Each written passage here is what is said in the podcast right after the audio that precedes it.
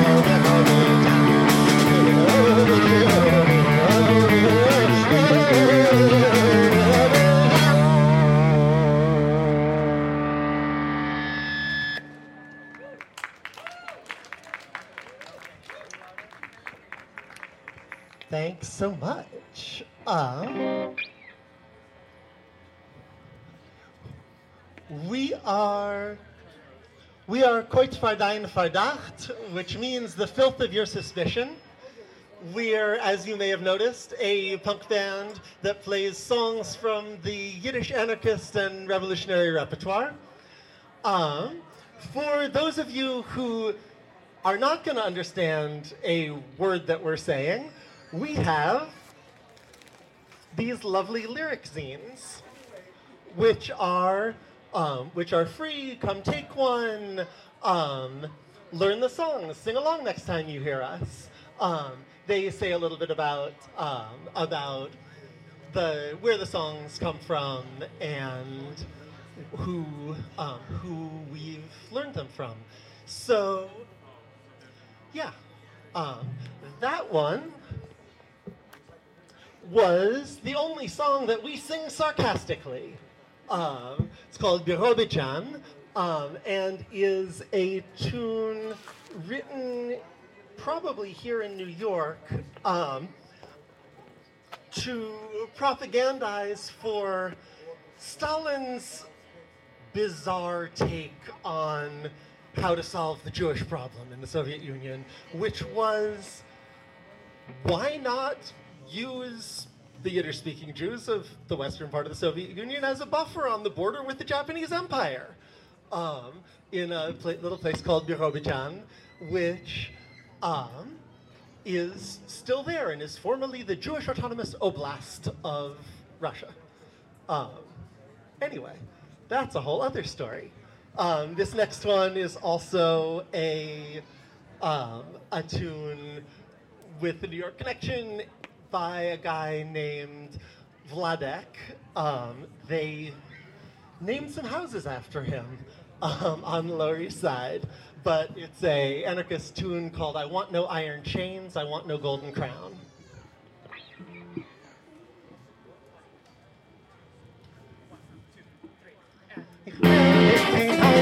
So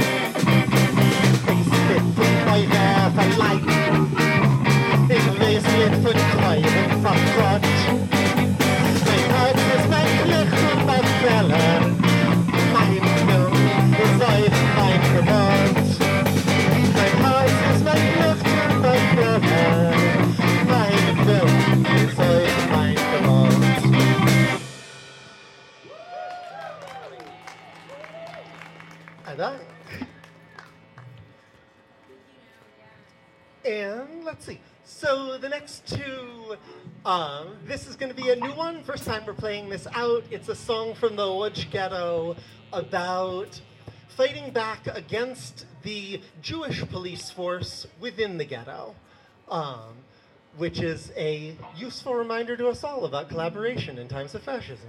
Um, and the one after that is a song about abolishing prisons by blowing them up.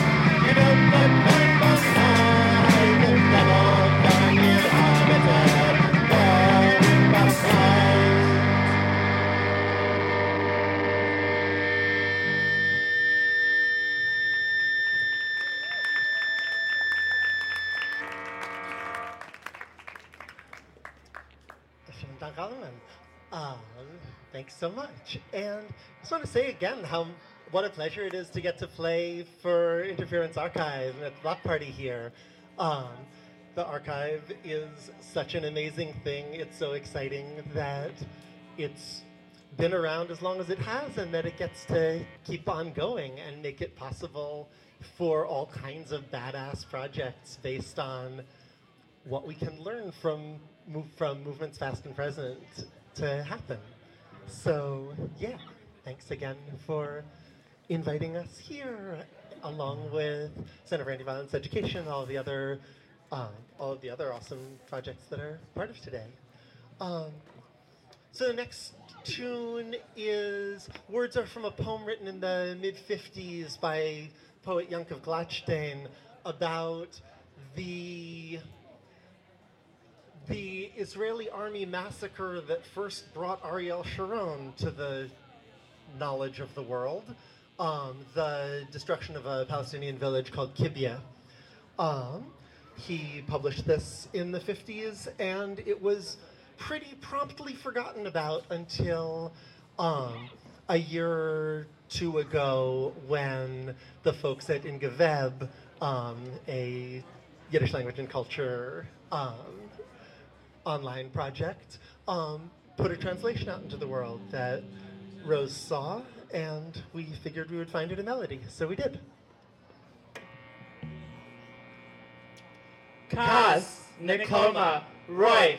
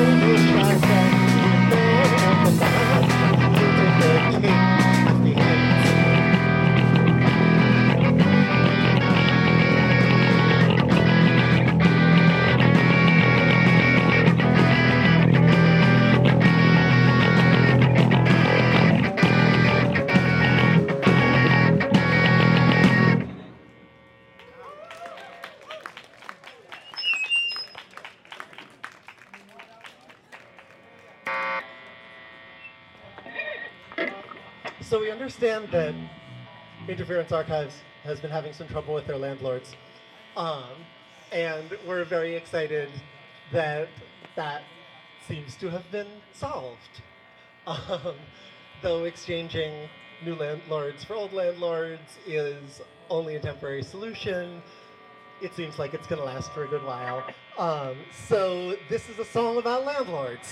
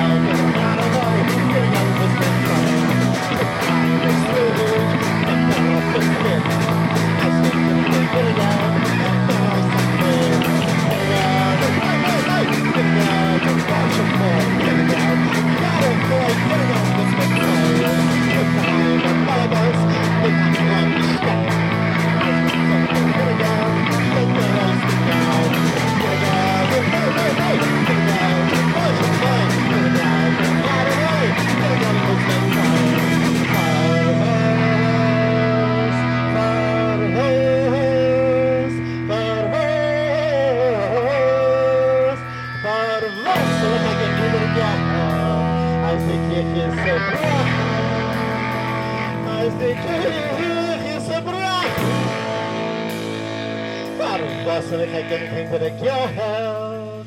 Als de kerk is verwas,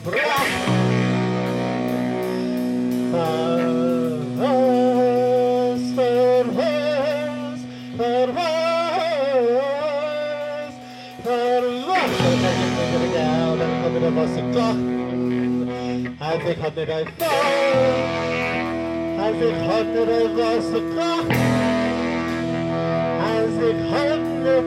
val. Ik had 1, 2, 1, 2, 3, 4.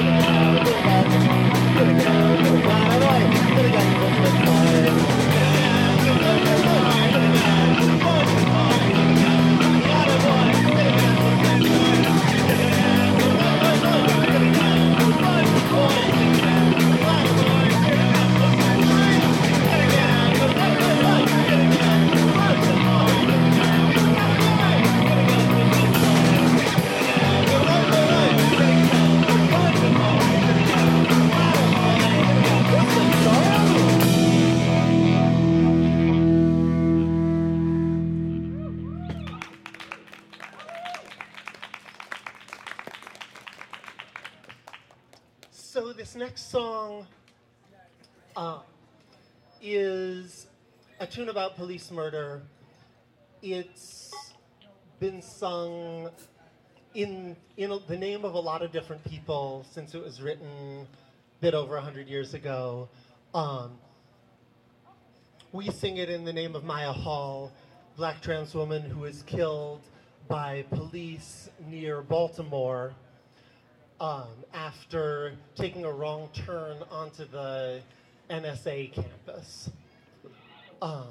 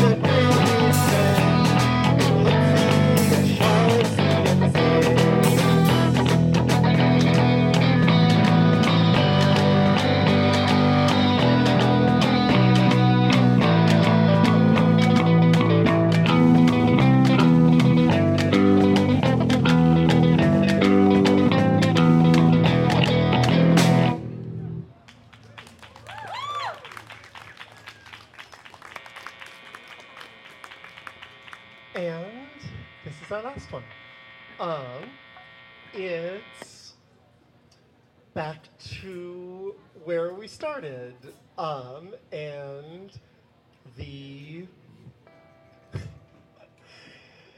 the past hundred years of pointing out what a fucked up idea Zionism is.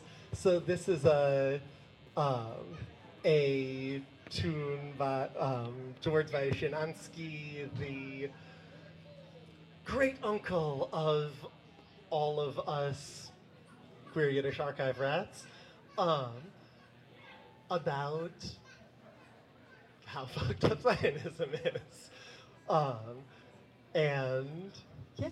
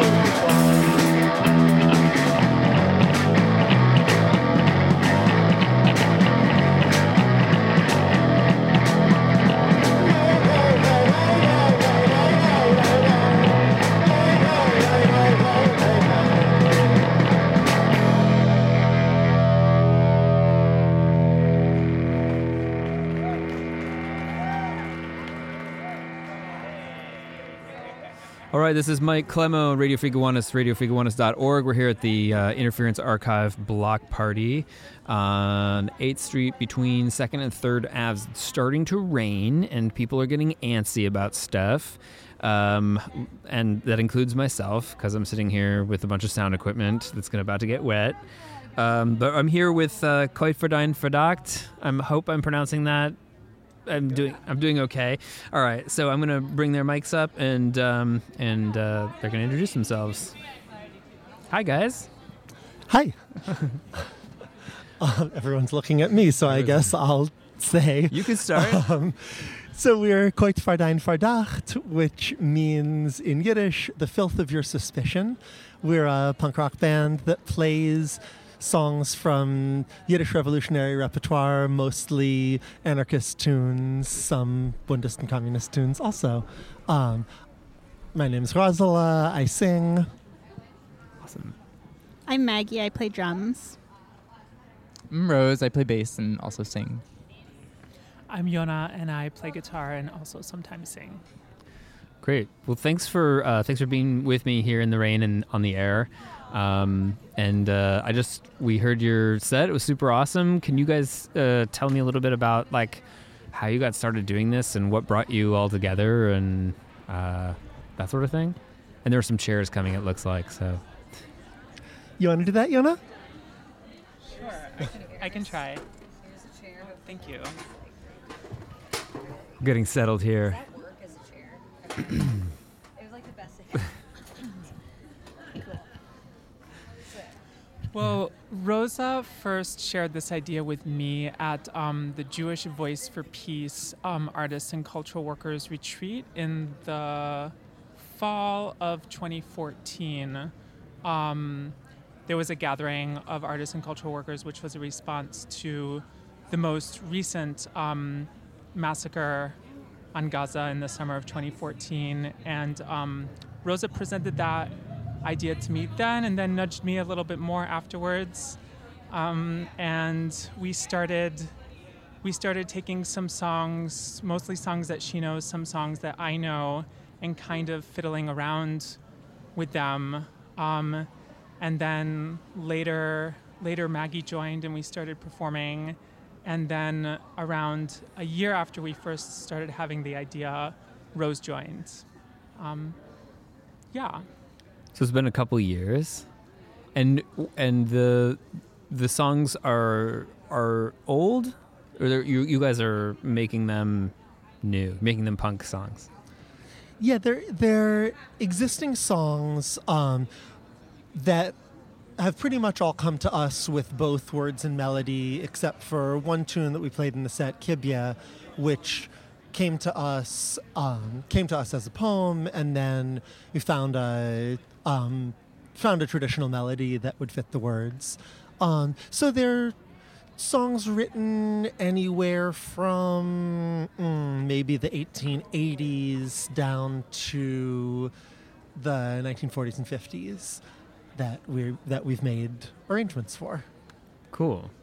And the the general thrust of this, I mean, just because there are people here who are maybe listening who don't uh, fully, you know, have like the kind of like picture about this, uh, about the the your ideology here and like why why this project exists and why it's important. You maybe explain something about that. Well, I think that it's complicated and there's a lot of different threads to it, but um, I mean, one thing is just trying to take this cultural repertoire that it seems like a lot of folks in the current generation, um, either of Jews or of, uh, you know, leftist folks or um, people involved in like anti Zionist organizing, have kind of lost touch with, and to try to um, just kind of pull those threads together and um, make people aware of them and bring them into like a form that is more palatable, um, both to us and to the people who are listening, um, and also to kind of reconnect people to Yiddish because losing touch with Yiddish is part of that, I think. And Rosa can probably say more about that. Um, and I think also like to connect sort of what we're doing, which to me is very related to actually what Interference Archive does, and that's why, like, I am really excited that we could play this. Like beyond the fact that Interference is a dear project for me, and that this is a dear project for me. Um, but I think both projects like really sort of center the idea of connecting a long history of activist and organizing tradition, and really like building power in the present moment by having a lot of knowledge of our past and where we come from and taking like both like inspiration um, and cultural strength from our history but also like really taking like nitty gritty like organizing ideas and songs from our past and bringing them into our present day because as we know we're sadly like fighting so many of the same fights that we were fighting like in 1880 And and another piece of it for me is also that also I think rhymes a lot with what interference does is that these these songs aren't they aren't treated well when they're put on a shelf and looked at with distance and nostalgia. If they're songs that are made to be sung, that are made to be sung with people, and that that want to be loud and raucous and and are these beautiful emotionally intense tunes that are made to be punk songs some of them kind of want to be metal songs and we have to argue with them a little um, in in the same way that that interference as an open stacks archive is a really different project from a lot of archives that even even ones that hold some of the same material because you can actually take the shit off the shelves and hold it in your hands and mm-hmm. riffle through it and read it the way it's meant to be read. Yeah. And so, you, so you said uh, a second ago, one of you said that we are fighting a lot of the same battles. Uh, can you say more about that? Like, what has what hasn't changed? Like, what you know, what are these songs about? Uh, why were they written then, and why are they still important now?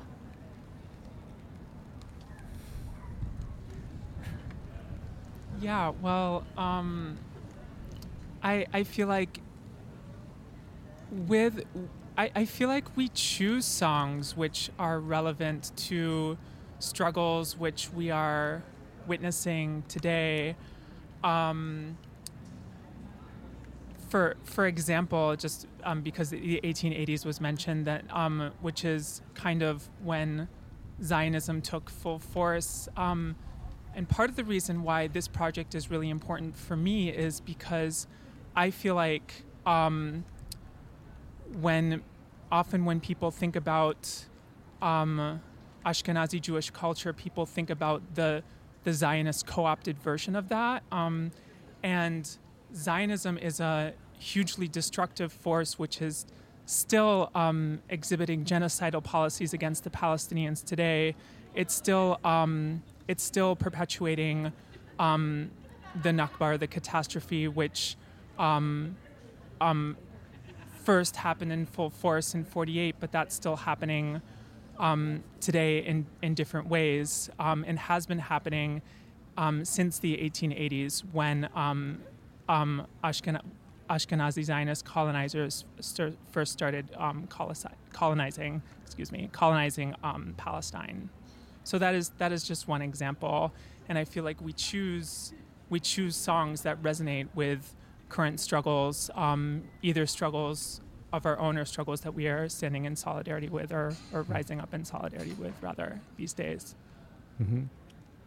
Yeah, I mean, it, it's it's such a complicated thing that a lot of people who I guess haven't been to Israel and haven't seen what's going on, like you know, like firsthand also, and even even some Israelis also, because I've I've I've been to I've been to Palestine and uh, feel that it's it was a very changing experience for me, uh, having some kind of clarity about like what is happening sort of on a day to day basis.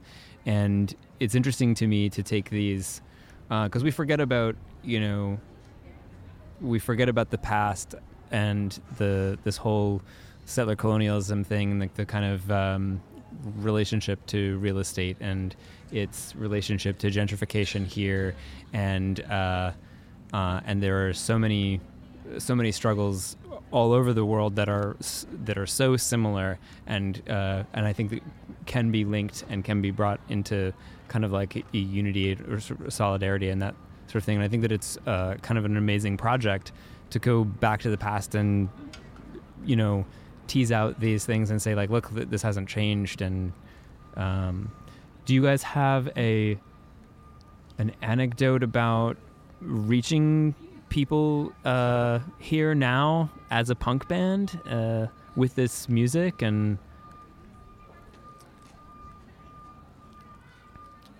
while we're trying to think about that just want to say part of part of why we sing the songs the anti-Zionist songs we do is because those are exactly the kinds of connections that were already being drawn in the 1890s, in the 1900s, um, between not just Zionism as a settler colonial project, but also in what what the Zionist project meant for the organizing that didn't happen in Eastern Europe and what its relationship was and continues to be to the um, to the strengthening of the right in within Jewish communities. Um, so yeah, so I think I very much agree with with what you were saying, and that's that's part of what's valuable in there is that we didn't have to wait until 48 or 67 or 82 or 2014 to to have that that level of complexity, level of critique. It's been there all along. Um, I can think of some some stories of fans who have been touched. Um, um, I mean, one one is myself, but I'll start with somebody else too. Um, I, I, just remember at a show we played earlier in the summer. You know, some, it's a lot, a lot a lot of times it's Jewish folks who will come up to us and just kind of, you know, express that we are uh, giving them something that they didn't really even ever realize was missing in their lives. And this particular person was um, uh, a Mizrahi Jewish lady um, whose family uh, was originally from Palestine and who it's it's I don't you know I don't remember the specifics of her like family history, but basically there was just a lot of um, alienation from her uh, heritage and roots within her family, and just kind of hearing the narratives that we were expressing was really touching for her. And um, you know, I think a lot of Jewish pe- Jewish people, at least, are really look like looking for something outside of what exists in like uh, mainstream Jewish culture, and that was my experience too. And that's what brought me to Yiddish, and then finding this band really kind of brought all of those pieces together for me. Um, yeah, so it's interesting about the the Yiddish thing as well. Like I, I haven't, I don't know, are there other Yiddish punk bands? Um, there, yes and no. Um, so there's there's a fair number of projects that that do a sort of a sort of punk klezmer fusion kind of thing. Dan Kahn's Painted Bird Band, Golem, folks like that. Um, there are punk bands that sing in English that come from a Yiddishist kind of orientation, like the Shondes. Um, and there's a really badass Yiddish hard rock band, Yiddish Princess, um, and a couple of other projects like that that are sort of not not exactly punk but related. The Breslov Bar Band, um, but but I'm not sure that there's there there aren't many bands doing what we're doing, which is not a fusiony kind of thing. It's working with this repertoire as something that can just be punk songs. I mean, just as if funk is as if punk is simple and all the same. I mean, punk is such a broad term. I mean, our, our, songs don't even sound like a lot of what people would associate with punk in 2017. I mean, it's I don't know. I feel like we connect more with the like ethos and the approach of punk necessarily than like the specifics of what punk sounds like to most folks now. I don't know. Yeah, I, I guess. Yeah, I don't know why. I, I just felt like there was like a a vibe that I picked up on that was just kind of. I mean, maybe it was like the political bent also, just saying like you know this is, you know, we have like a uh, like a political ethos that we have, you know, very we're trying to communicate in that. But um, do you guys have a uh, upcoming gigs, a website, SoundCloud? We have a Facebook page, um, Koyt Filth Band. Um, that's also our website, coitfilth.band. Um, and yeah, we're gonna play some shows in Philly in November. Um, like first weekend in November, probably. Um, our, our Instagram is Koyt Filth Band, and our Facebook page is Koyt Verdijn Verdacht. And I was just going to say that if you're looking it up, Koyt is K O Y T. Yes, that's it. And if anyone's listening out there and putting together a show, invite us. um, we want to be playing. So, yeah. Um, and also on on our website, um, there's link to be able to download free the electronic version of our lyric zine, which has, um, which has words, words, and a little bit of background on so- on the songs we play. Cool. Well, thanks so much for sitting out here in the rain with me and, and chatting. Uh, and I really enjoyed your set, and I hope to see you guys again. And uh, thanks. Mm, Thanks so much, and thanks for Thanks for having us. Yeah, thank you. Thank you. All right. That was Koyt Verdan Verdacht, uh, and this is uh, Radio Free Gowanus, and I think that we are calling it quits here because the rain is starting to come down. Uh, but uh, this has been with the Interference Archive uh, and uh, RadioFreeGowanus.org, and join us next time. You've been listening to Audio Interference, produced by Interference Archive. The audio from this episode was originally recorded at our block party in September 2017 and broadcast live on Radio Free Gowanus.